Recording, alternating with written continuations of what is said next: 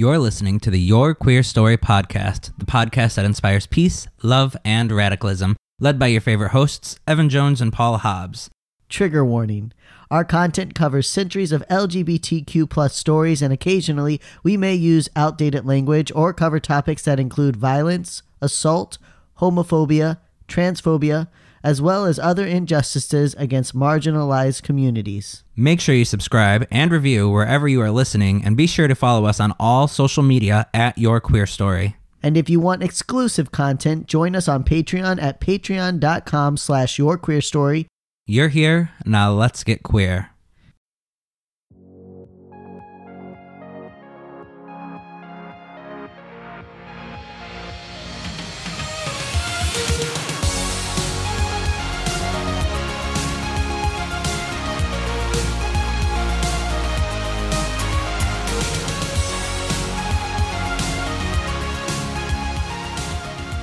So, what'd you do this week?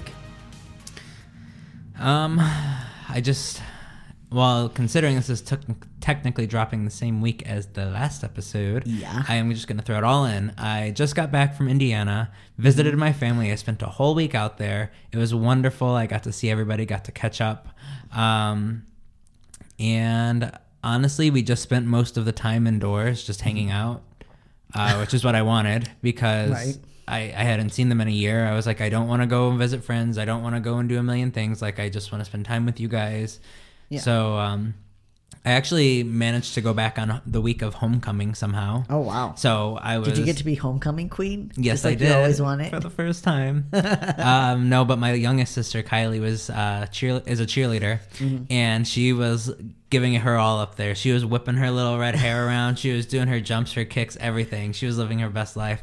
Nice. Um, so I did go to those events. I went to the homecoming parade, the homecoming game, um, and all that fun stuff, which was fun. So that's what we ended up doing. yeah. Um, and before that, I was in DragCon New York, Mm-hmm. and I had a lot of fun there. What did I do there? I just walked around. I had a good time. I don't really remember it. I never remember DragCon. we go, we're drinking all day. We go from 6 a.m. to 2 a.m., go to bed, wake back up at 6, and go to 2 a.m. again for like four days in a row. So my mind is just fried afterwards, and there's no memories. That's true. That's true. I don't think you've ever really remembered anything. You come back with pictures, but you're like, Yeah, "Eh, I'm like, I don't remember You're like, taking this, um, but I don't know when that happened. I don't know when that happened. Uh, you talked to me like once while you're out there, and it's Oh, you know what like, I did late do? night. I remember one. uh, This is why I don't remember what I did, except for prior to doing this. So I smuggled in an entire bottle of Bacardi. Uh-huh. I went and I bought like one of those big like smart waters. Uh-huh. Walking down the str- the street in New York, not the street, the sidewalk. Just Mm-hmm. poured it out. You know, went to a liquor store, bought a bottle of Bacardi. Nice. Then I just casually got on my knees on a sidewalk while everybody in New York's passing me. Just dumped the Bacardi into the water bottle, Mm-hmm. walked the block up, threw the bottle away, and smuggled a whole bottle of Bacardi into DragCon. Let me tell you something. In a water bottle. The vodka rum in a water bottle, best trick ever. It's because they're not going to be like, I need to smell your water. Oh yeah, nobody ever does. No, no. You go into a family reunion, fill that water bottle up with vodka. I'm teaching how people how to be alcoholics. Take a Gatorade bottle, fill it up with red wine. Who would ever su- suspect Uh, that? I feel like the red wine might be a little hard. no, I did it. my God, my the vodka in the water bottle that was like my go-to. The second thing that I would do is I would get a Coke with like some nips and I would fill. Yeah, just up. fill the nip, you fill know. the Coke up. Nobody's Yeah. gonna suspect that. Yeah. Although one time I did I was like drinking at my parents' house and like somebody went to grab my Coke and I like was like, No, not that. That's my I was Coke. like, I don't like germs. I remember um, I had a vodka. I did the same thing, except it was like a seltzer water, Mm-hmm. like a lemon seltzer or something, and I filled it with vodka. Like it was, still had some. So I basically made a vodka soda in a, Yeah. Mm-hmm. in a bottle. Um, and I set it down and I walked away and I came back and there and uh, somebody at the booth was like, "So, um, I got a special surprise today." There was like somebody that was working the booth with us and they were like really thirsty, so they went to take a big swig of the water and just got They're a like, "Ah." wonderful surprise. yes. That's like the worst thing when you really are thirsty. There, the amount of times I've done that to myself, where I've like, I've made like spiked drinks and I'll have them somewhere and I'll come back. I don't know. Maybe I put them in the fridge. I don't know how this happened. I used to live crazy. Okay. And I come back to get like a drink of water later, and I'm so dehydrated, and I Yeah. take a big swig, and it's just vodka fills my mouth. Yeah. Worst feeling in the world. The one that's the one downfall of well, the one downfall of alcohol. There's a couple, but the one is you like may be an alcoholic if it does not quench your thirst, no matter how hard you try. And trust me, I tried many times. I would be like stubbornly dying of thirst and be like, I'm just gonna keep drinking this whiskey until it quenches, until it gets me Right, too you're drunk like- to care. it's like two in the morning. You don't want to get out of bed, and all you have next to your bed is the bottle of whiskey that you keep there. Jesus Christ! If this is your life, uh, you really should get help though, because I'm going to tell you that normal people don't sleep with a bottle of whiskey or vodka by their bed. I used to have two bottles of wine in my bed, a bottle of whiskey next to my bed, and a bottle of orange juice next to my bed, with a cup that I would make screwdrivers with. Uh, same. It wasn't screwdrivers though. I just had a bottle of vodka next to my bed at all times. Also, the amount of times that I woke up and I had passed out with the drink spilling over me. Oh my god! Like uh, every time I'd wake up, I'm like, God damn it! That's just waste right there. That's right. Then you It wring your shirt out trying to get the, the, The amount liquor. of times I woke up in the morning and I was thirsty and I just grabbed that mixed drink that I'd been sitting there all night and chugged that. Oh God, good stuff. Um, but now that we're done telling you how to ruin your life with alcoholism, um, welcome to your queer story. the podcast that inspires peace, Mm. love, and radicalism. And we are your host. Um, I am Evan Jones, And I'm the fabulous Paul Hobbs.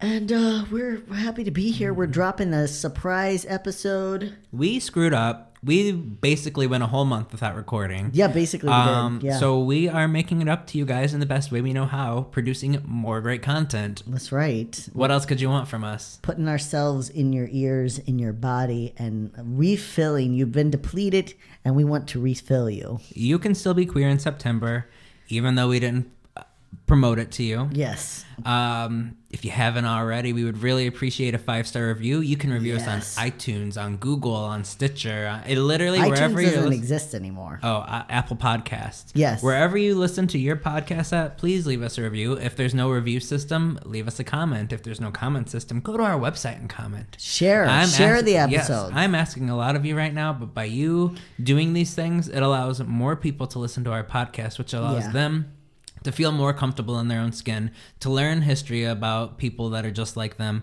and um, to have fun. Yeah. I think we're pretty fun to listen to. Personally, we are pretty fun to listen to, and we're gonna. And I like. I'm really looking forward to October because we have a lot of fun topics. Like, well, I mean, fun, also kind of dark and gruesome because we want to stick with the theme. But Listen, still, we need those downloads. We're going towards true crime. That's right. That's This- Don't worry, we're not gonna we're not turning into a true crime podcast only for the month of October, just because we wanted to give you guys some dark and horror. It's on theme. It's going to be a lot of fun. Yeah. Um, and who doesn't want to hear some spooky shit in, ho- in October? That's the whole fucking right? point of the month. exactly. That's yes. It's all about gruesome gore, blood, guts. Uh, who killed who? Um, I was gonna say what's your favorite Halloween movie, but um, I don't. Mine would literally, and I don't. I this is so unoriginal, but it would be Hocus Pocus. But that's also because I cannot stand any kind of scary movie. You know what mine was? Halloween Town. Oh. It's like a cheesy fucking Disney. I think it might have been Disney. If not, it was always on Disney Channel. I'm pretty sure. Like, it's like a, I don't know, something you watch when you're in early teens. Okay. Um, maybe I don't know how relevant. Like, I don't know if I would watch it today as an adult. Yeah. Um, but I just remember when I was a kid, I would always look forward to watching that every year. They had like three or four different ones. Huh. I mean, Might I, be something I feel like you I've would heard enjoy it. this before, but I don't know what you're talking about. You would about. enjoy it. I, I, probably would. Is it as long as it's not? It's too not scary. scary. Okay, because It's like, like Hocus Pocus is my threshold for scary. And yeah, it's like yeah. it's like that level of scary. All right, all right, I could do that. I've been trying to watch more horror films though, um, but I've I've found that there aren't any good horror films. If I mean that are like modern. Like if you really want to watch something scary, you kind of have to go back. Yeah, And to me, I don't really get scared by much, so I kind of have to look for something more gory. And then it's just scary because it's gory. It's not scary because it's scary. yeah. And I, I, I can't find a good. So if you have any really good scary movies, let me know. See, I, I, I really do appreciate appreciate a psycho thriller like um psycho thriller I, I appreciate a thriller, but I don't I don't do supernatural. I don't do gore.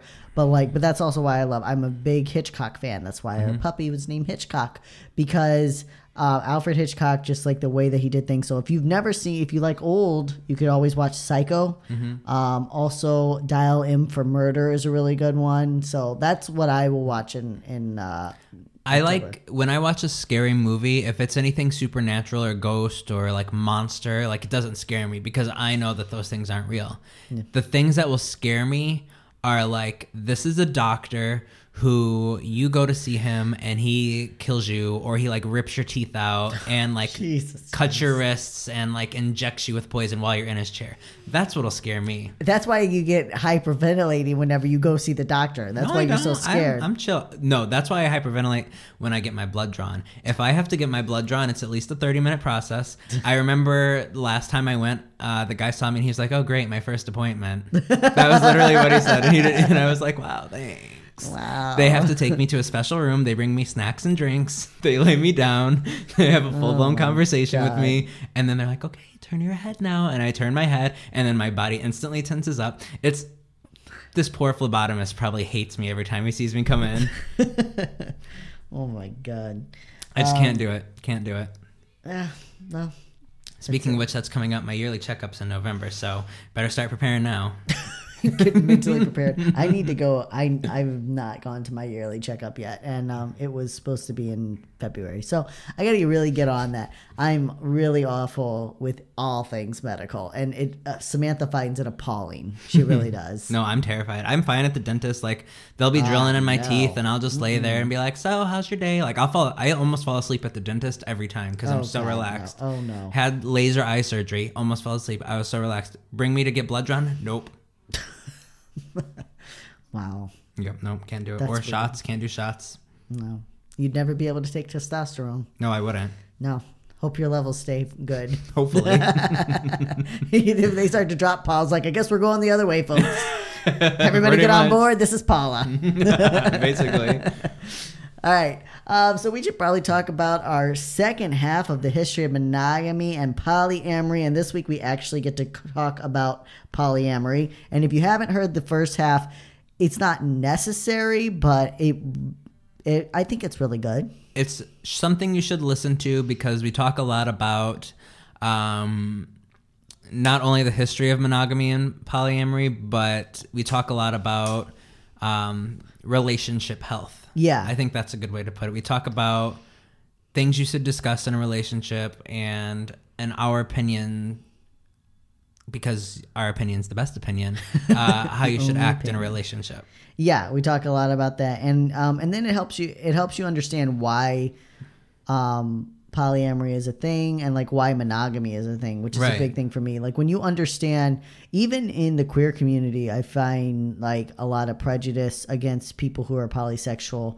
and which is very shocking because that's kind of how so i feel that in the queer community at least in the gay scene i can speak for Mm-hmm. that most people are polysexual yeah, i wouldn't say i don't want to say most i would say that most people are outwardly or putting on a front that they're polysexual Yeah. or actually are like it's perceived that the gay scene is very sexually fluid It's not very fluid, fluid. sexually open I wouldn't say that the that they're polysexual, but like we talked about in the last episode, they're forced into this role because I mean it's becoming more normalized now, but uh, especially in the past, you kind of like you just got sex where you could. right And so, it, like having a relationship where you settle down and live with someone was very hard to do, and few people did, and people just kind of resigning themselves to the fact that this is how we have to live. right and then built on that though it was glamorized Yeah, it was. Well, because you you flip it, right? You're forced into this role, so you're like, I like this fucking role. I'll do this fucking role all Mm-hmm. night.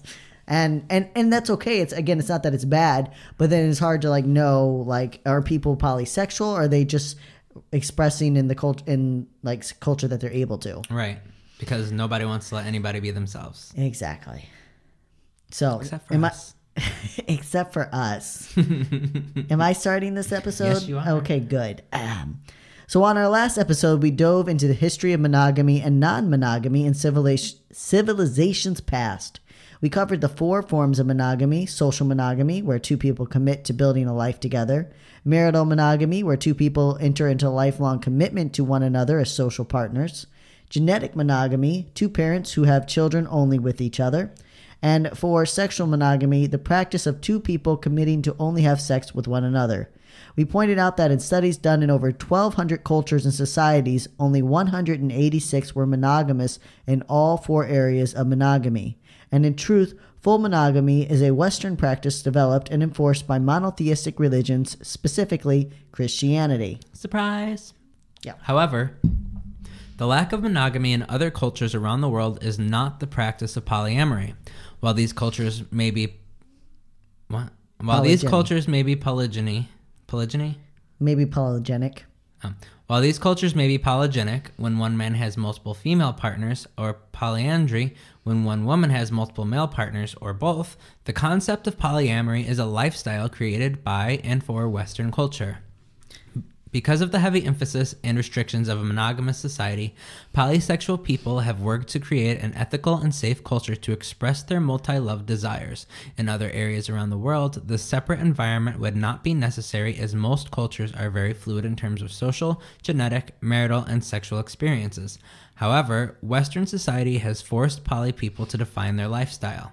And we want to add once again that polygamy, in all its current Western forms, is a religious practice rooted in misogyny and sexism and is not part of the polyamorous lifestyle. So keep that in mind polygamy and polyamory are different. Yeah. While the term may simply mean a multi marriage, in its current expression, it means something much different than polyamory. Yeah. So, and again, I'm stressing that. So, we're talking about polyamory, which is the lifestyle. So, every person who's, like we said, in an open relationship or sexually experiences, that doesn't mean that they're polyamorous. Polyamorous is a is a you can be polysexual that could be an orientation, but polyamorous is a lifestyle that you consciously choose to live and be a part of. So again, like you just saying, "Oh, I'm polyamorous because I'm in a threesome," that doesn't mean that you're polyamorous. You- You might be part of a thruple, but you're not polyamorous unless you abide by the codes and the ethics of a polyamorous lifestyle. So, what is polyamory and when was this modern day lifestyle first presented to Western civilization? According to the website morethan2.com, the definition of polyamory is the fact of having simultaneous close romantic relationships with two or more other individuals viewed as an alternative to monogamy, especially in regards to matters of sexual fidelity. The custom or practice of engaging in multiple romantic relationships with the knowledge and consent of all partners concerned. Despite new laws and social prejudice against multi-partner relationships, people have continued people had continued to engage in polycentric romances throughout the 19th and 20th century. However, they had done so underground, which was mostly due to the same sex and queer individual pair ups rather than the fact that multiple people were in love. Anti sodomy and sexual deviancy laws played a strong part in keeping poly couples private. So, like I said, like it's not so much that you are with multiple people, although that was looked down upon, but if you're with multiple people and you're two men together or two women together, that's when you run into problems. Right. And I don't understand why there are any sex laws at all. Ever. Right. The thing should the, the only sex law should be like that both people have to be adults and consenting. Yep. Period. I mean, I don't know. I can't. I'm sure there's some weird off thing that could make sense as a law, but that should be the basis. Are you both adults and are you both consenting? And do you know what you're consenting to? Because that's a big thing too. Because a lot of times people think they're consenting to one thing and they're not. So like you're both fully aware and consenting to all parts of this. And that's yes. the only law. Yep. You're not raping the other person. Yep. Okay, good. Go have fun. Good talk. In 1929, famous philosopher Bertrand Russell released the, the book Marriage and Morals. Russell was an incredibly complex and controversial figure, and his book read the same. In one chapter, he, support, he supported the abhorrent practice of eugenics, which is the process of eliminating those in society deemed undesirable, often through death or sterilization. The idea is that by removing these individuals' abilities to reproduce and thus eliminating their so called defective genes, we will eventually achieve a master race. And if that term sounds familiar, that is because the concept was the basis of the Nazi extermination of Jews. So, needless to say, Russell's support of such a practice is heinous. On the other hand, he was known to be incredibly generous and charitable. In the book, Marriage and Morals, Russell became, becomes one of the first men to openly oppose rape and marriage. And remember, marital rape was not made illegal in the United States until 1993, but 64 years earlier, Russell had written, Marriage is for women. Marriage is for women the commonest mode of livelihood, and the total amount of undesired sex endured by women is probably greater than marriage in marriage than in prostitution. Um, and can we just say about this whole eugenics mass race Mm-hmm. thing? What makes these assholes think that they have the perfect fucking genes over everybody else? Oh yeah. Well, see, so I mean, this really started with the um with evolution. When evolution, when Darwin like I yeah, I totally get that Yeah. concept. But what makes these assholes think like my genes are better than this race's genes? Yeah. So therefore, my genes should stay and their genes should go. Well, I know I agree with that. I agree with that. That that's it's the arrogance of being like, well, okay, well, let's find out, like, because the survival of the fittest. So we're like, well, who among us is the fittest, mm-hmm. and then we'll all be the fittest. But there's always going to be a weaker person. Like, not everyone can be the fittest. But you know, and but the eugenics didn't start. I mean, the co- concept is heinous, mm-hmm. but it didn't start. It wasn't. These weren't like it wasn't first proposed by evil, bad men. Bertrand Russell was actually a good man, but they people just believed that like we've got to we've got to get rid of the the weaker people. And they didn't like most of these men didn't like uh, condone taking everyone out and shooting them but they did condone sterilization. And that's why you see a lot of um, black people and people of color were sterilized in the united states because of this eugenics law. And then of course we know what eventually that led to but yeah, the, the entire concept, but it still goes on today. There's still people that believe in the eugenics bullshit. Oh, absolutely. Like white supremacists. Yeah, and I also want to point out the his his um his comment though on women, where he's like, um, the total amount of undesired sex endured by women is probably greater in marriage than in prostitution, and that was true at the time. Like, Absolutely. you could you as a woman, you only had you basically had your body to sell. They just called it marriage, you know. So naturally, his views on marital rape were not well received. Neither were his thoughts on non monogamy, where Russell proposed that this was not immoral for people to explore sexually outside or within the bonds of marriage.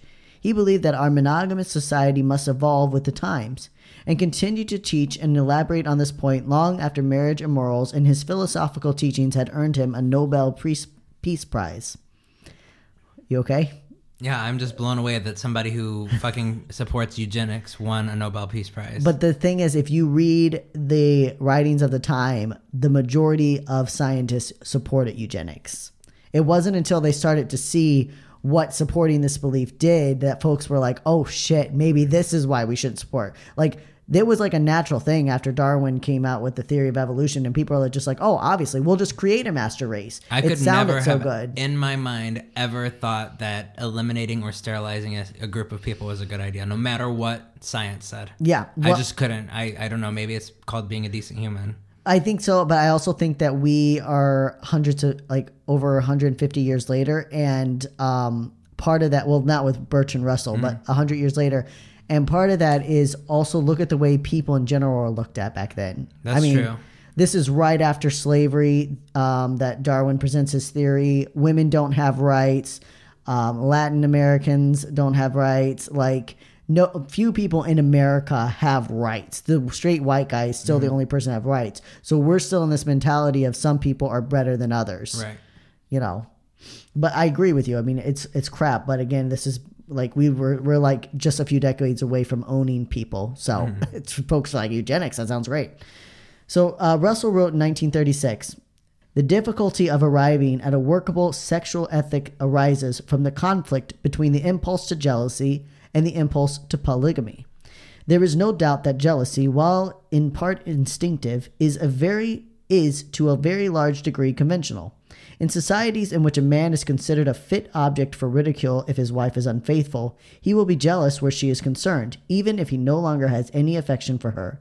Thus, jealousy is intimately connected with the sense of property, and jealousy is less where the idea of property is absent. In the meantime, if marriage and paternity are to survive as social institutions, some compromise is necessary between complete promiscuity and lifelong monogamy. To decide on the best compromise at any given moment is not easy, and the decision should vary from time to time according to the habits of the population and the reliability of birth control methods.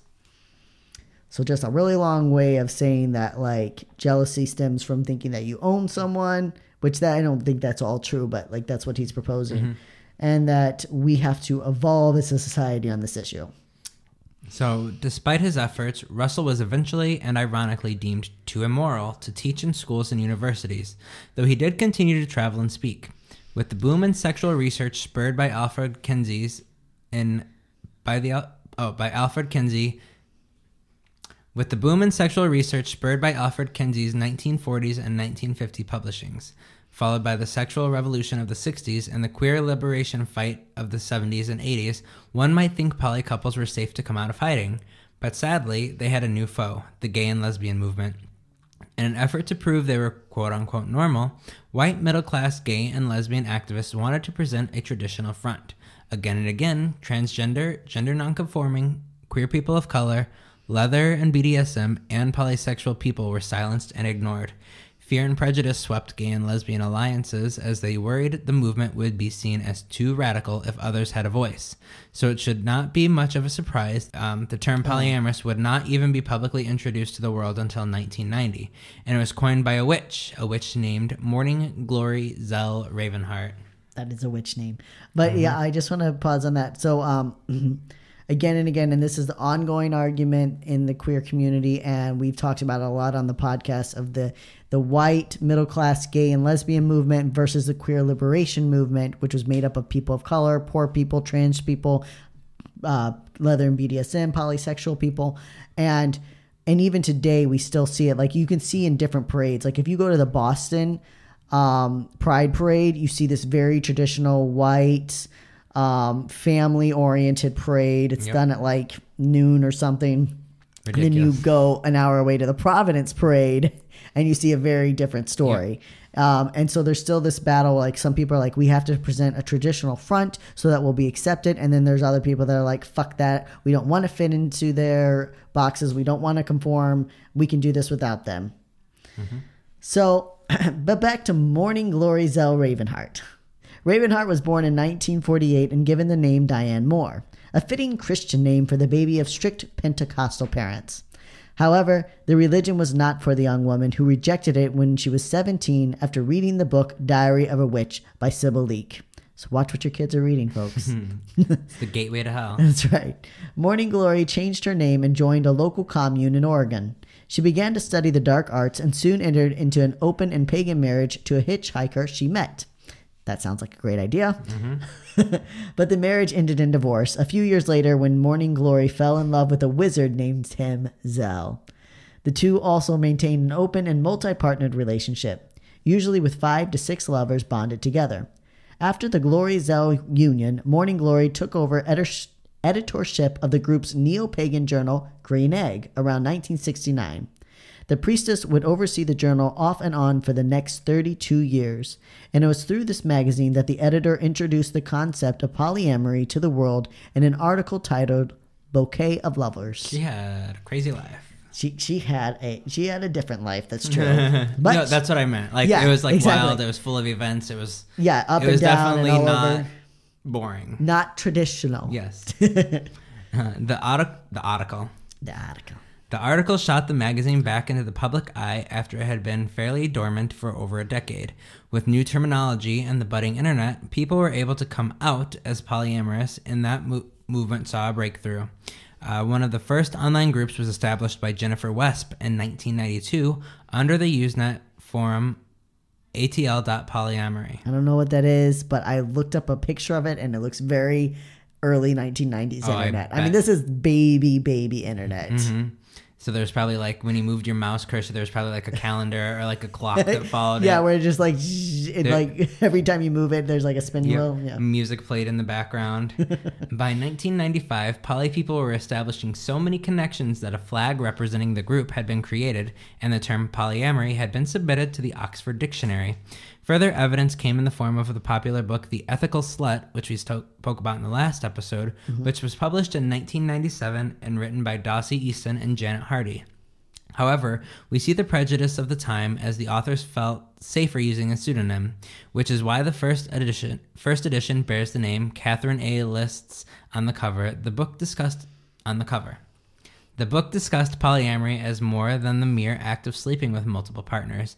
It presented a moral and ethical lifestyle to the general public. So the book was it was huge, especially in poly worlds. I mean, um, it got like mixed reviews in the in the um, regular media, but still, the, for anybody to be talking about a book about polyamory at this time was big. This is 1997. This is like I think the year that Ellen came out as gay and like lost everything. So like obviously. It wasn't like the general public was like Right. super excited, but people were buying the book. Like everyone's pretending that they don't care or that this is this is immoral, and of course going to the whole see like we let the gays come out now look at this. Um, But um, but but the book was selling, and it you know it's done very well. And that is what separates polyamory from any other form of non monogamy, back to the ethical lifestyle. In 1999, the Oxford Dictionary did accept the proposal of the word polyamory and stated the definition as such the practice, state, or ability of having more than one sexual loving relationship at the same time with the full knowledge and consent of all partners involved. Today, the definition has simplified to read the practice of engaging in multiple sexual relationships with the agreement of all people involved, and there is an added note. Open marriages and polyamory can work well for couples who communicate well. So I don't know if that's supposed to be like a disclaimer. It's a fucking dictionary. Why? Like, um, by the way, you might want to talk about it. Exactly. I just it's weird to me that they're putting that in there as if someone's going to be like, "I'm suing the dictionary because they told me that there's polyamory and I got in a polyamorous relationship and now we're divorced." So, the most commonly quoted ethics in polyamory are fidelity and loyalty, communication and negotiation, honesty and trust, dignity and respect, and non possessiveness. Poly individuals understand that jealousy is a part of every relationship and work to combat that. One term used in the polyamorous world is com- Compersion. is compersion, which is used to express joy at a partner's joy in another rela- relationship. Every group of individuals may have their own terminology, but some other co- commonly used terms are such. Triad or quad, this refers to the group. Triad means a relationship involving three people, where quad means the same, only with four people. How the individuals date each other will vary from group to group. In some triads or quads, everyone dates each other, everyone dates one another. In other triads quads, the coupling may be more defined. Some individuals will date everyone in their group, but only fluid bond with specific people. Fluid bonding is the act of not using protection during sex. And I can't stress enough throughout this how different it's going to vary from person to person. So like the the morals and ethics are the same, but as far as your triad, your quad, or like some people even have more in their group. Um, but those are the most common ones. Like you again, that doesn't mean that everyone's dating together. There could be a, a couple together, and then they each have their own boyfriends and girlfriends, and then, um, but then there may be four people that live together, and they all, you know, like they all engage in sexual intimacy, or you might get different things. Like you have a romantic connection with this person, you have a sexual connection with this person. Yep. Some poly people use a higher hierarchical. I put this word in here so many times that I can't say it. Some people, mm-hmm. some poly people use a hierarchical method, a hierarchy for their lovers, while other individuals may not use this method. Those who use the hier- hierarchy levels rate their relationships in order of importance. For instance, a married couple would usually place their spouse as their primary partner. Then each individual would choose a secondary and sometimes a dietary partner, which is three. I learned a lot of words. How couples navigate this again varies from group to group. Sometimes a primary partner will have veto power on their partner's other relationships. Usually, the term is simply used to establish boundaries and guidelines for other lovers. So, like, look, we can have a conne- connection, but if you try to come between me and my primary, we're going to have to cut this off. Um, another term used by both hierarchical and non hierarchical quads. Oh my God. My mouth just doesn't move like that. I, don't, I need to do some tongue exercises, maybe suck some dick and like work out my muscles. Paul's shaking his head. Yeah, probably. All right, but the, another term is used is nesting partner, and this specifically refers to couples who live together. And while that fact may not establish a level of importance, it does exhibit a level of entanglement for all parties to be aware. So obviously, if you're living with someone, it's going to be different. Like I live with this person, so if you don't like them, that's going to cause a lot of problems Right. for us. you know. It is also important to note that sex is not the foundation of polyamorous relationships. Like any other romantic relationship, polyamorous couples become involved for the same reason. The difference being that these couples are also involved with other people. And depending on the level of comfort and desire to explore, some people may continue to have casual sex, while others will remain committed to their triad or quad. Jesus. What? While others will remain committed to their triad or quad. What is essential is honesty and communication. Whatever rules and guidelines the couple or group agrees upon, the individuals involved should comply.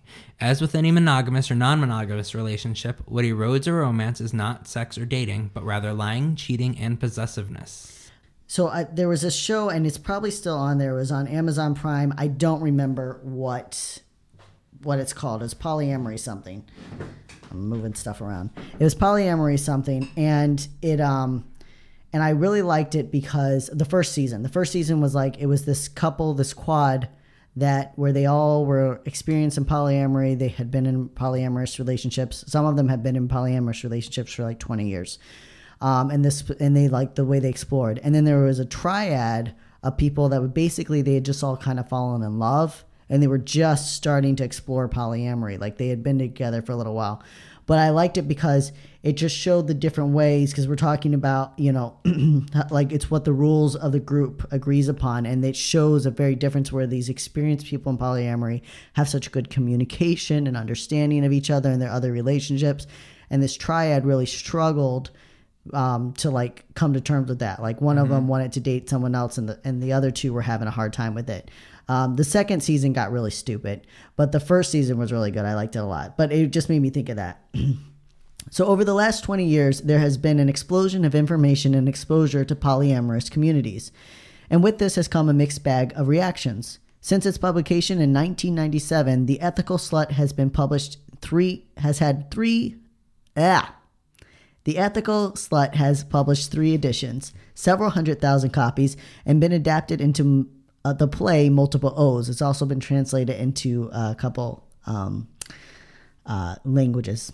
In addition, several more popular books on the subjects have been written, such as More Than Two and Opening Up, along with a host of others.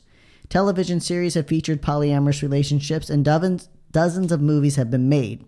One of the most recent and our favorite tells the true story of the creator of Wonder Woman. The movie Professor Marston and the Wonder Woman is excellent as is currently available on Hulu. And I loved that movie. Loved it. But of course, there has been pushback. In the fight for marriage equality, one of the most common arguments used by opponents was that same sex marriage would open the door for polyamorous couples, and we can't have that now. However, why? Sadly, the queer community often denounced poly practices in an effort to protect and distance themselves from the fallout around the issue. As a response, many poly people have pushed to have polyamorous defined as an orientation, but even well known gay activists such as Dan Savage has declared polyamory isn't something you are, it is something you do. An idea that once again reduces polyamory to nothing more than sex, which further allows for the discrimination and limitation of polysexual people. Which it's true, polyamory is a lifestyle, but polysexual, and I think that's kind of like the the people are getting the language confused. Right. Like pe- po- people are polysexual, and they're like, this is a um, this is an orientation. This is how I've always felt. I've always felt like I need multiple Mm-hmm. um, romantic and sexual connections. And he's saying, you know, and he's using polyamory, saying that's something that you do.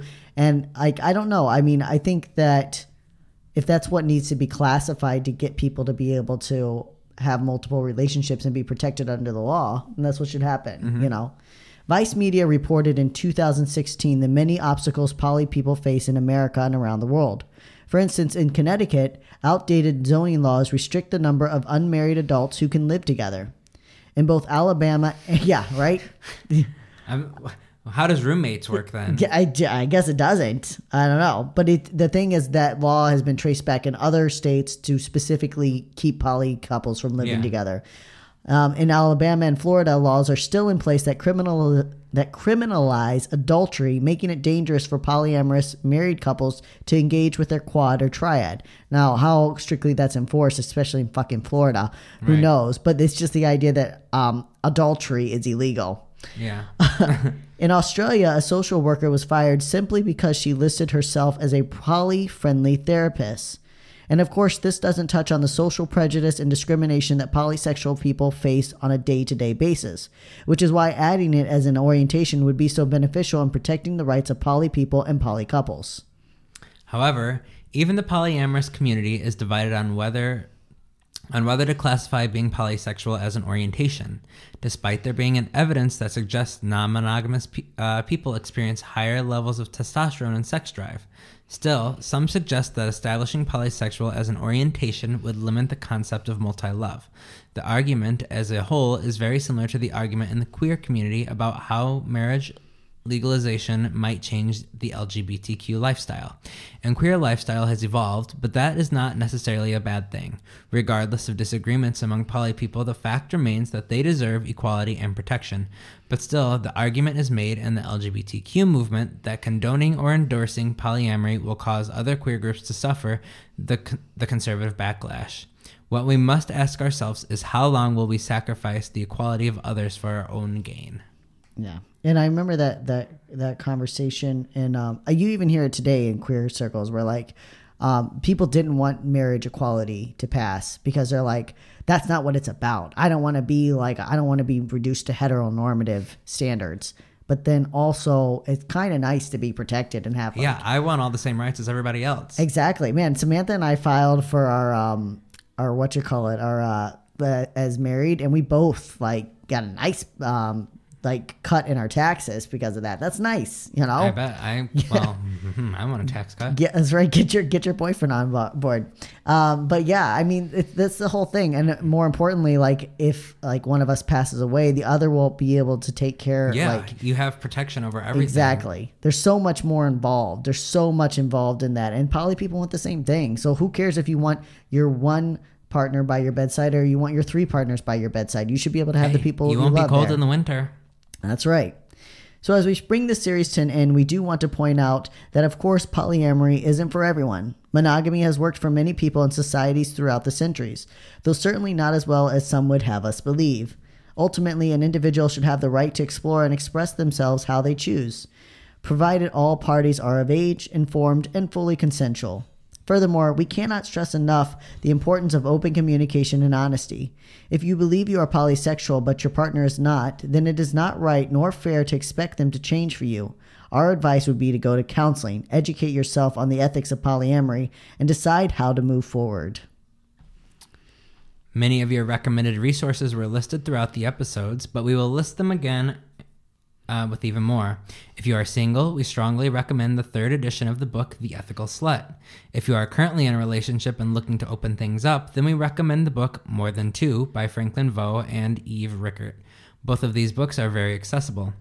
If you don't like books, then check out the long running podcast Polyamory Weekly, available on most podcast platforms, or you can watch the Amazon Prime series Poly Love.